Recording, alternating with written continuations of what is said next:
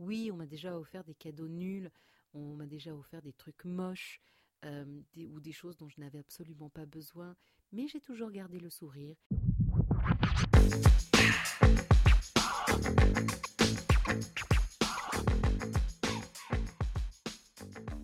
Hello et bienvenue dans cet épisode de podcast spécial Noël fait grâce à vous au retour que vous avez fait via Instagram avec quelques questions, quelques ressentis et une anecdote qui m'a été envoyée par Aurélie que j'appellerai Mon père ce héros ou comment toutes mes paillettes de Noël se sont retrouvées par terre. Je vous lirai en fin d'épisode. L'épisode spécial Noël, c'est maintenant. Allez, c'est parti.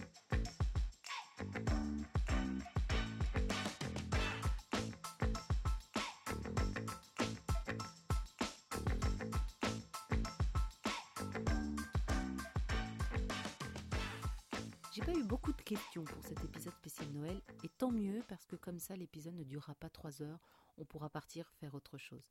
Par contre, j'ai eu des retours du genre moi j'adore Noël, j'adhère complètement à cette magie. Certains d'entre vous ont des enfants et du coup redécouvrent la magie de Noël à travers leurs enfants, adorent les téléfilms de Noël, se plonger dans un bon livre ou euh, se mettre sous son plaid sur son canapé la préparation des cadeaux, le fait de faire des gâteaux, euh, de, préparer la table, tout ça, tout ça, toute cette féerie, tout ce côté enchantement. Et puis, euh, j'ai eu quelques Grinch et quelques Scrooge, alors ça dépend hein, si on se sent plus Disney ou Dickens à choisir son camp, qui ont une vision de Noël qui est plus mercantile, qui m'ont dit bah, moi Noël je supporte pas, c'est une fête commerciale. D'autres personnes aussi qui m'ont dit euh, ne pas euh, adhérer au fait de se sentir obligé d'aimer Noël, d'aimer les gens à Noël parce qu'ils ont l'impression que voilà, on est obligé d'aimer tout le monde, de faire des cadeaux à tout le monde, de faire à manger pour tout le monde, de recevoir ou d'aller chez les uns, chez les autres.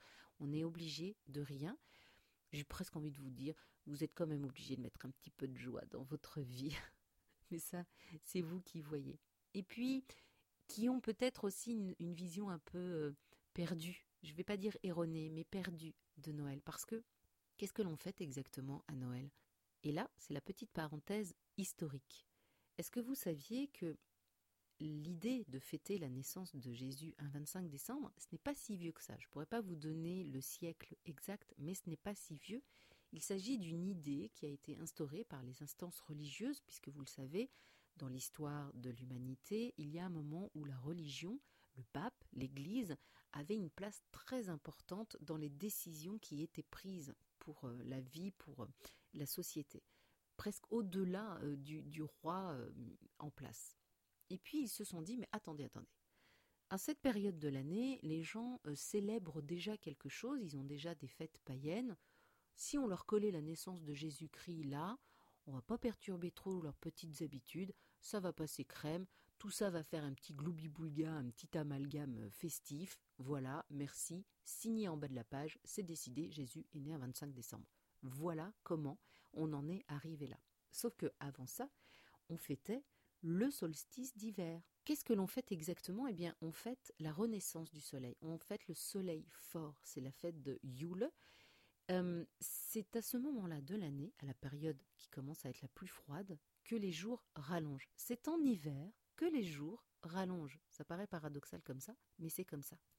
Donc avant qu'il y ait ce calendrier, en fait, nos anciens euh, remerciaient le soleil et la terre, les forces terrestres, pour les moissons, pour les récoltes de l'année chaude qui vient de se terminer, et décoraient à l'extérieur des arbres de pommes de pin, de pommes tout simplement, ou d'épis de blé, puisque vous savez que le blé, c'est le symbole de la moisson abondante, donc qui mettait des épis de blé sur les arbres, qui accrochait quelques chandelles pour remercier donc cette année d'abondance et pour lancer des vœux à la terre, au soleil, pour leur demander à la prochaine saison chaude d'apporter abondance de récolte, abondance de moisson. Voilà ce que l'on fêtait exactement en cette période de l'année. On faisait déjà des cadeaux aux enfants on leur offrait des choses utiles. Ça pouvait être un petit couteau euh, fait main, ça pouvait être un vêtement pour passer l'hiver. Pour les plus petits, ça pouvait être un jouet taillé euh, dans le bois. Et puis surtout, vous le savez, il n'y a pas de célébration qui ne se fasse sans repas. Donc on se réunissait autour de la table Et puis on partageait comme ça un bon repas et on mettait la bûche, la grosse bûche de, bois que l'on gardait pour la saison froide, que l'on mettait dans l'âtre, que l'on mettait dans la cheminée. Et c'est comme ça que la bûche s'est retrouvée pâtissée, glacée, chocolatée sur notre table. Elle vient de là, cette bûche. Voilà pour euh, le petit précis historique de Noël. Et puis vous allez me dire, ah mais c'est pour ça qu'on décore des sapins à la maison alors?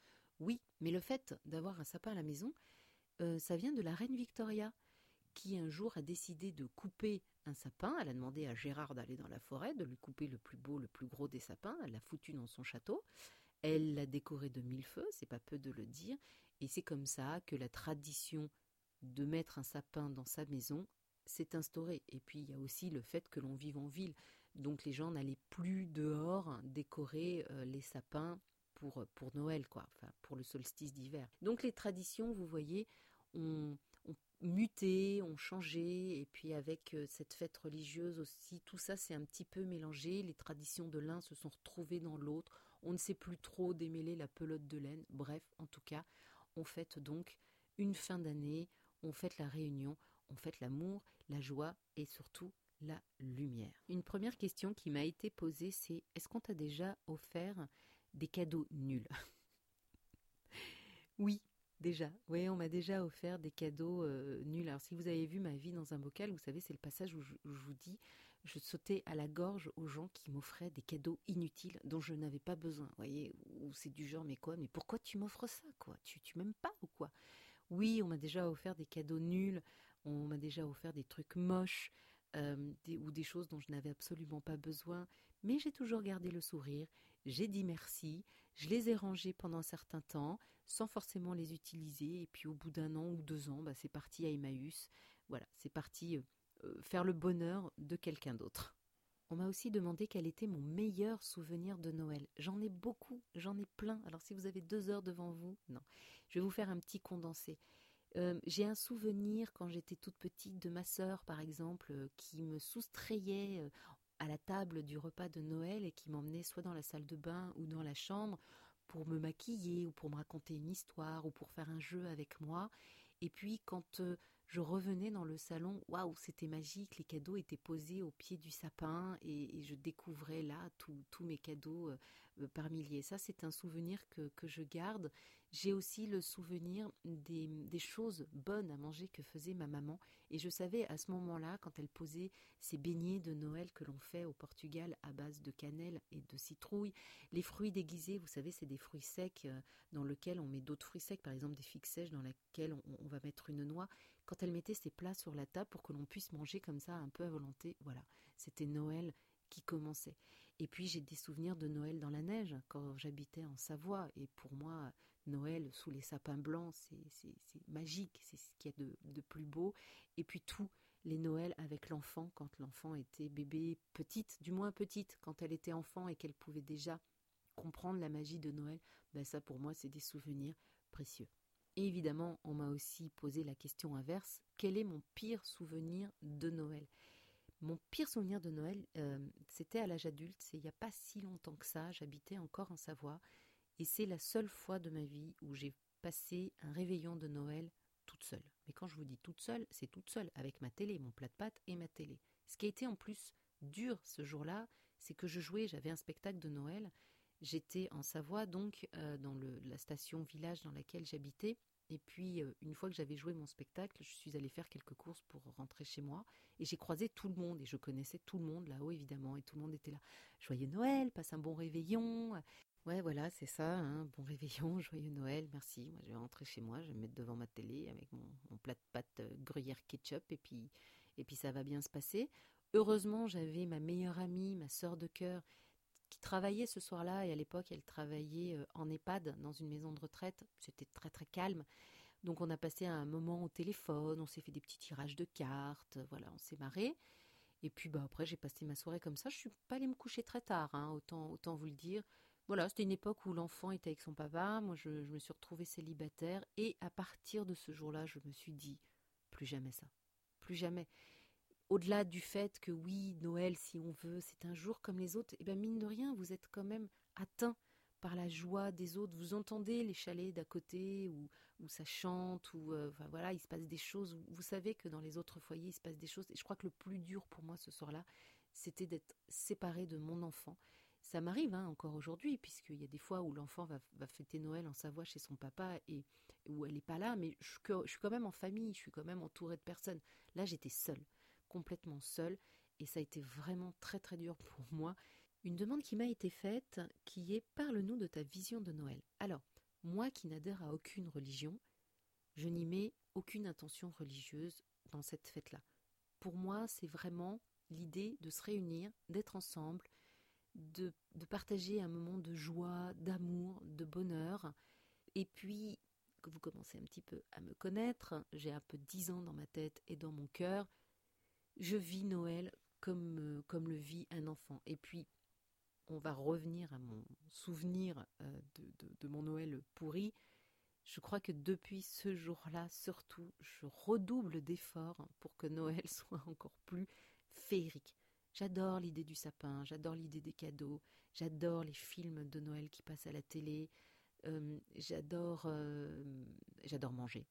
Je suis gourmande, donc j'aime dès qu'il y a de la cannelle, du chocolat, tout ça. J'aime les, plats de mon enfance, euh, voilà, c'est ça ma vision de Noël. C'est un moment où on se retrouve, c'est un moment où on partage, c'est un moment de joie. On m'a aussi demandé quel était mon rapport au cadeau. Alors, vous voulez savoir la Rosalia d'il y a 10 ans ou celle de maintenant? J'adore faire des cadeaux. Et j'aime aussi recevoir des cadeaux. Bah, soyons honnêtes, hein, ne soyons pas hypocrites. Hein. On aime tous ça, recevoir une petite intention. Euh, en fait, c'est plus se dire tiens, la personne qui m'offre ce cadeau a pensé à moi, elle a réfléchi à quelque chose qu'elle pouvait m'offrir. Aujourd'hui, évidemment, je vais axer mes idées cadeaux plus soit sur du DIY, sur des choses que je vais faire moi-même, mais je suis très très limitée.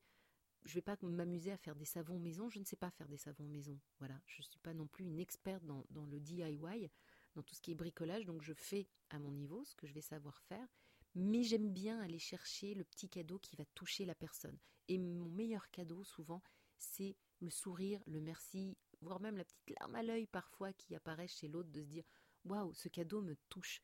C'est pas un côté euh, égocentrique de dire Eh, vous avez vu, c'est moi qui lui ai offert le meilleur cadeau de la Terre, euh, de l'univers quand même. C'est pas du tout ça. C'est vraiment aller toucher le cœur de la personne en face. J'ai reçu tellement de cadeaux nuls et pourris à mes anniversaires ou à Noël que je, me dis non, je ne peux pas faire ça aux autres. Je ne vais pas aller lui offrir un bonnet alors qu'elle n'a pas besoin de bonnet, histoire de lui dire que j'ai mis un bonnet dans un, dans un sachet, quoi. c'est pas possible pour moi. Donc mon rapport au cadeau, c'est des cadeaux faits avec le cœur pour aller toucher le cœur de l'autre. Et j'aime aussi recevoir des cadeaux. Ceci est un message à caractère, euh, vous en faites ce que vous voulez. On m'a demandé également quel était mon rapport aux traditions de Noël. Alors, je ne vais pas adhérer aux traditions de Noël religieuses, vous savez pourquoi, je vais plus adhérer aux traditions dites de bouche. Par exemple, je suis assez attachée à la tradition de manger euh, ces fameux beignets de citrouille et de cannelle que l'on fait à Noël. Je vais être attachée à certains biscuits, à certains plats que, que l'on fait, bien qu'on ne mange pas de la morue tous les ans. Cette année, on va en manger. Ouais, ça fait, je crois que ça fait des années qu'on n'a pas mis un plat de morue sur, sur la table. Je vais être plus attachée à certains rituels. Par exemple, il y en a un que j'avais mis en place en, en Savoie avec mes voisins. Certains faisaient du chocolat chaud, du vin chaud, d'autres faisaient de la pâtisserie. On faisait des petits euh, ballots de, chocolat pour les enfants, de sucreries qu'on leur, leur distribuait. On n'était pas nombreux, on se faisait ça entre voisins. On était trois, quatre chalets les uns à côté des autres. Et on se retrouvait dans le jardin, les pieds dans la neige, on se buvait un chocolat chaud, on partageait ce moment-là. Et, euh, et, puis le soir, on, réveillonnait avec nos, nos, familles euh, respectives. Et c'était vraiment un moment de convivialité. Et c'est quelque chose que j'ai voulu remettre en place ici, que j'ai pas fait pendant un certain temps quand je suis arrivée à Nantes, mais c'est quelque chose qu'on a remis en place avec l'homme, où on fait le goûter de Noël. On invite des amis à la maison, je fais des pâtisseries, chacun ramène quelque chose qu'il a envie de partager. Et puis c'est vraiment un moment privilégié on n'invite pas beaucoup de monde justement pour prendre le temps de parler avec euh, chacun, chacune des personnes qui est présente. Et puis d'une année sur l'autre, on va inviter euh, des personnes différentes qu'on n'aura pas trop vues dans l'année ou des choses comme ça, ou avec qui on a envie de partager euh, quelque chose à ce moment-là. Donc tradition pas trop. après, il y a les traditions des cadeaux. Une petite tradition, moi, que j'aimais bien mettre en place quand, euh, l'enfant était, était plus petite, c'est de lui offrir ses cadeaux le 25 au matin et non pas le 24 au soir. Et ce que je faisais, c'est que j'avais euh, une, poussière, ce que j'appelle la poussière d'étoile. En fait, c'était du sable euh, auquel j'avais mélangé des paillettes. Et je faisais un petit tracé comme ça de la porte d'entrée. Pas du poêle à bois, hein, parce que le Père Noël, ne pouvait pas passer par le poêle à bois, c'était pas possible. Faut pas non plus prendre les enfants pour des jambons. Donc je, mettais cette poussière d'étoile de la porte ou de la fenêtre jusqu'au pied du sapin, puis quand elle se levait, elle suivait cette petite poussière, et là elle découvrait ses cadeaux, et j'adorais ça. Et ça a duré un moment où elle y a cru vraiment. Bon, alors c'est toujours moi aussi, hein, qui me tapais à manger euh, le ou les gâteaux et le verre de lait qu'elle posait, ou la carotte euh, pour, euh, pour les reines, pour lui faire croire que le Père Noël avait, avait tout mangé. Vous allez me dire, T'aurais juste pu enlever l'assiette et lui faire croire qu'il avait tout emmené. Non. L'enfant avait besoin déjà, en petite, de concret. Donc je buvais un peu de lait, euh, je croquais dans les gâteaux, je croquais dans la carotte. Je vous dis pas le mélange biscuit carotte lait, c'était sympa. Donc je croquais dans les trucs et puis voilà, euh, c'était à vue et, elle y croyait hein, à fond. J'adorais ça. Et puis on m'a demandé aussi, alors comme une question ou comme euh, si j'avais des idées sur le Noël écologique, spirituel et ou minimaliste. Alors on va commencer par le début. Noël écologique, bah oui, depuis euh, un certain temps maintenant, oui. Il y a eu vraiment une période de ma vie où j'ai consommé, où j'ai offert des cadeaux qui venaient de la fast fashion ou qui venaient de magasins euh, qui, qui, vendaient des produits fabriqués en Chine, des choses comme ça. Aujourd'hui, évidemment, j'y mets une dimension un petit peu plus Green Power. Alors, je n'offre pas des bocaux à tout le monde, bien que je devrais faire ça, ça pourrait être sympa, mais j'essaie quand même de minimiser mon impact le plus possible tout en faisant plaisir aux gens. Comme je vous l'ai dit, je ne suis pas une pro du DIY, mais si je dois acheter un cadeau, je vais aller chercher quelque chose qui a du sens. Euh, ça peut être des graines à planter, ça peut être des savons artisanaux. Voilà, je vais aller acheter chez des créateurs ou du Made in France, des choses comme ça. Donc écologique le plus possible. Cette année, si vous avez suivi mes aventures sur Instagram, vous avez vu que ma question c'était le sapin. J'avais envie d'un vrai sapin, j'avais envie d'une odeur de sapin chez moi tellement la Savoie me manque. Ça a été tout un truc. Et je me suis résolue à acheter un sapin en seconde main en plastique, un faux sapin que je vais garder très longtemps parce qu'il est très beau, il est en très très bon état. Voilà, donc écologique, oui. Spirituel aussi, puisque je vous renvoie au début de l'épisode pour moi où je vais plus fêter quelque chose de l'ordre de la gratitude, de l'amour, via l'abondance, via la terre, via l'humain, tout ça. Donc oui, il y a une dimension spirituelle évidemment dans le fait de célébrer euh, ce moment de l'année. Et minimaliste, alors là, là, je crois que tous mes principes minimalistes euh, volent un peu en éclats quand même. Et surtout cette année, je me suis rendu compte que je me suis un petit peu lâchée. J'avais envie de gâter mes proches parce que ça fait longtemps qu'on ne s'est pas tous réunis comme on le fait cette année. Donc minimaliste, oui et non. Voilà, minimalisme dans le sens où je fais attention à ce que j'achète, mais, mais minimaliste, oui, puisque euh, je n'achète plus de décorations de Noël, par exemple. J'essaie de les fabriquer. Donc oui, il y a quand même une dimension minimaliste dans mon Noël. Et je vais finir en vous lisant l'anecdote que m'a envoyée Aurélie. Je devais avoir cinq ou six ans le lendemain du réveillon de Noël, me voilà rempli de questions. Mais pourquoi le Père Noël a les mêmes yeux bleus que mon papa? Le même regard Pourquoi papa n'est jamais là quand le Père Noël est là? Et puis ni une ni deux, convaincu de ma découverte, je me dirige vers mon père, qui se trouvait dans le garage autour de sa moto, et lui annonce Papa, je sais que c'est toi qui es le Père Noël. Mon père me répond Ma puce, je pense qu'il faut qu'on parle. À six ans, j'étais persuadée d'avoir démasqué le fait que mon père était le vrai Père Noël. Merci Aurélie pour cette anecdote que je trouve mais adorable. Ce moment où tu t'es dit je suis la fille du Père Noël, ton père est devenu un super héros en combinaison rouge à moumoute blanche et où l'instant d'après, effectivement, toutes tes paillettes de Noël ont dû se retrouver au sol quand il a dû te dire non ma chérie, le Père Noël en fait c'est moi qui dépose les cadeaux au pied du sapin. Merci d'avoir passé ce moment avec moi. Merci pour vos questions, pour vos retours.